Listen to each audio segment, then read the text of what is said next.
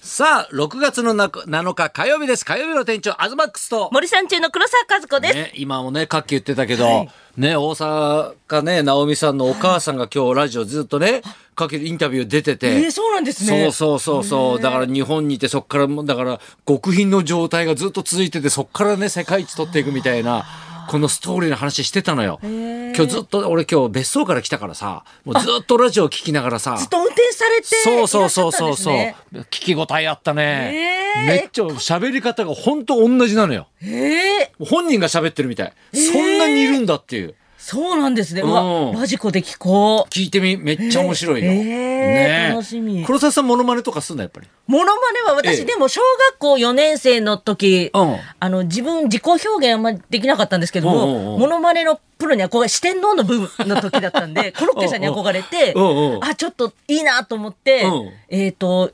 みえっ、と、松任谷由実さん、ほえっ、と、荻野目洋子さん、井上陽水さんほうほうをほうやってましたね。うあと子供の時に子供の時にやってて、あと中森明菜さん。は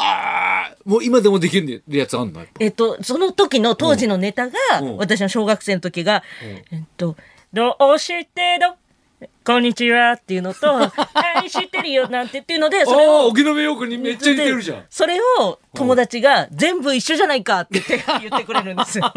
あそういうやっぱモノマネってさあれ才能っていうかさちょっと特別な才能じゃないなんかああ 確かにできたらね、もうねいいですよね。俺だってコロッケさんとかがさ、やっぱ子供の時から見てるけどさ、子供の時コロッケさんってさまず声出してなかったんだよね動きだけだったんだよ昔俺が小学校の時「お笑いスター誕生」という番組出ててその時にコロッケさんは岩崎宏美さんとかのもう本当に動きだけで音笑わせ楽てがたの流れて、それ流がそれに合わせて、うん、だから早回ししたりとか、うんやってましたそねうそうそうだからモノマネっていうのはあんまりやってなかったのよでもそっからなんかいろいろ勉強したかなんかで、モノマネレパートリー増えてって、であんだけ面白くなって今じゃもう鶏とかねそういうところまで行ってるからね本当です ね。そう本人じゃなくなってんだからもう当だ、ロボットとかもやってるし。今知ってるコロッケさんのコロッケ屋が大ブームっていうへえ、そうなんで すね。最近なんかいろんなタレントさんがさいろんなお店っていうかさ、なんかほらテリーさんの唐揚げとかさ CM までラジオ CM までやってるでしょそうそうやってるじゃんはいコロッケさんのコロッケはもうそろそろ CM 始まるんじゃないやばいやもうねなんか恋若どっかで始めたらしい、それがなんかヒットしたらしくて今もう15店舗とえか、すごい増えもう方ですね結構なんかでたまたま名古屋の番組でそれを紹介してて、はいでもう名古屋にももう数件あるんだって。でなんかこの間広報の人が来ててなんかしもうこの先あと1年か2年の間に30店舗だか50店舗だかに増えるってすごくないすごいですねコロッケでいやねコロッケのコロッケ屋さんってさこんなキャッチーなことなくないもう多分昔だったらもう、ね、ネタだと思われてましたけどねおうおうおう本当にお店出しちゃってそうそうそう羨ましいよねすごいですねね勝間さん今やもうだからももしかしたらモノマネしなくてももう金入ってくる可能性あるようねわ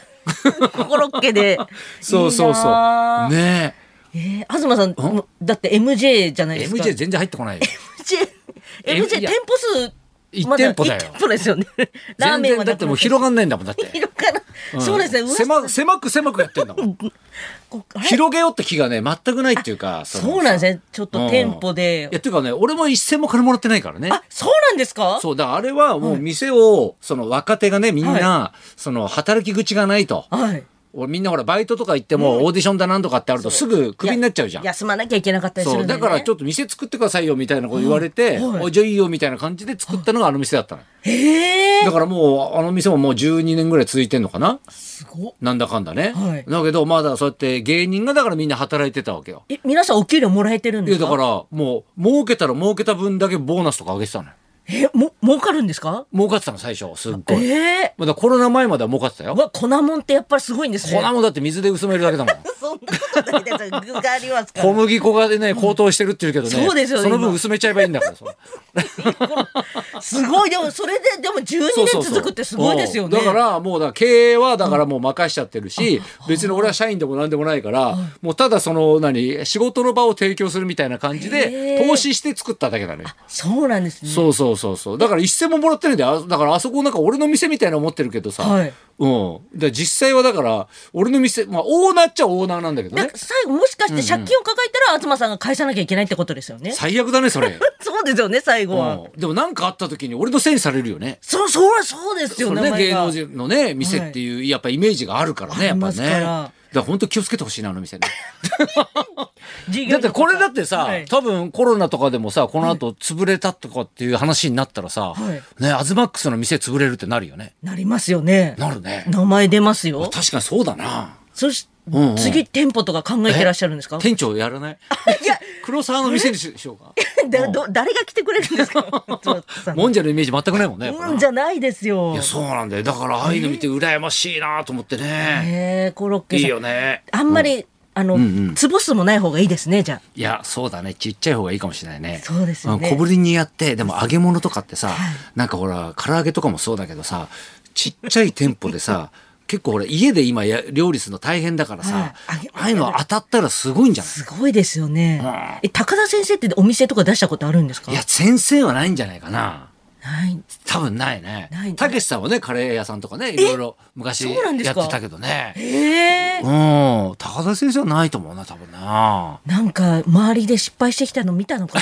な だからやら手出さなかったのかな。もそういうのあるかもしれないねへえ確かにそのお店気になりますね。うんあとあの熱海五郎一さんがあそうです今大盛況で続いておりまして、はいはいねただちょっと不安なのがね、はい私今あのこの間日曜日え土曜日か、はい出たっきり今度明日出るんですけどそうそう日月火水、だから4日ぶりに明日出るのかな、セリフ大丈夫かなえ、ちょっと心配。心配じゃない、うん、やっぱほら大丈夫ですかあの、はい交互出演って言ってさ、はいダブルキャストキャストなわけよ、はい。ね、深澤さんとさ、んするとさスケジュールの関係でやっぱさ、ガッと空いちゃったりするわけうん。ね忙しい。怖いよね、いや、怖いですよね。うん、みんなは毎回やってるからさえ、それって本番前ちょっと練習するんですかじゃあいやもうだってあんだけさ続いてるとさ、であんだけ先輩がいっぱいいるとさ、ちょっともう一回やってもらっていいですかとか言えないでしょ言えないかおうそうですよねだからもう自分のの中でもうずーっともうセリフをこう反数して反数してうわ出てかないといけないからでもね。楽しい、逆にそういうちょっとテンパる姿を見たいっていう感いじやですよ意外とねあのね裏でテンパってんですよあれ結構。あーあのね本当に毎日のように変わるんですよ。あ変わってらっしゃるんですね、うん、だからへー昨日の夜もその三宅座長から、はいこの部分こう変えますって言ってあすごい手書きの台本が届くんですよへー。ちょっとえまた変わんのみたいなへえで次の日もうじゃあそそうそうれでだやかるら俺は明日だからそれをだからいきなりドンでやんなきゃいけないわけようわーだから楽しみうんだからもうそれがちょっと緊張感あってわあだからだからそういう緊張感があるからまたいいんだと思うけどね確かにうち舞台とか初日見に行くの好きなんですよ、みんながあたふたしてるの最悪だね楽しみで一番バタバタだから初日ねまたまたの初日を見るのがねだってお客んさんが入っての初めての反応だから楽しみでもあるんだけどやっぱミスも多いのよ。はいあこここんな受けんだとか、うんこここんな滑るんだみたいなのを思いながらやるから、もうほんとぐっちゃぐちゃになんだよねそう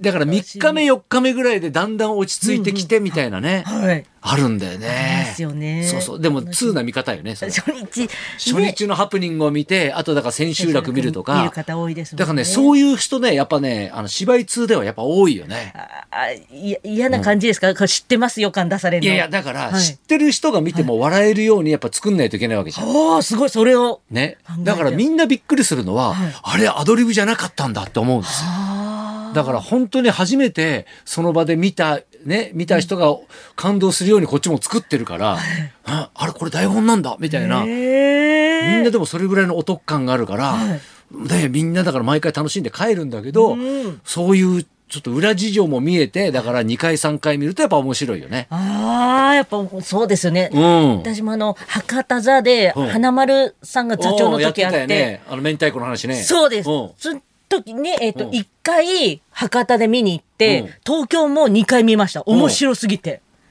やっぱだから全然違うでしょ違いますであと場の空気とかいその客層によっても違うわけよ、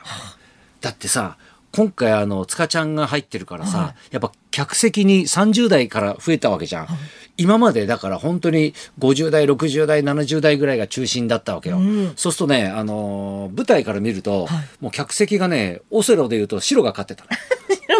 のそう白髪のやっぱおじさんおばさんが多いから先輩たちがはい、ね、は い今やっぱり黒々とした人が増えてきて森生の黒が優勢になってきちゃうあら土日によって は毛量もあるし、毛量も増えたしね本当増え確たかにしへえちょっとそういう見方もねそういう見方もできるんでねぜひね熱海五郎一さんね26日までやってますの でね見に来ていただければと思いますじゃあねそろそろ参りましょう か鮮やかユーチューバうーん演歌歌手 の、んひ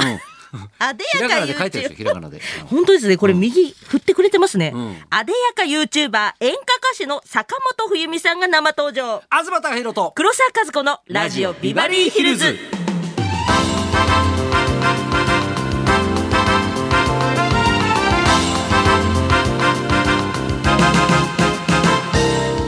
今日のゲストは演歌歌手の坂本冬美さんしっとりとした艶っぽさが魅力の演歌の大物2020年に始めた YouTube のチャンネル登録者数が10万人を突破したそうです演歌歌手の坂本冬美さんこの後12時からの生登場です、はいそんなこんなで今日も1時まで生放送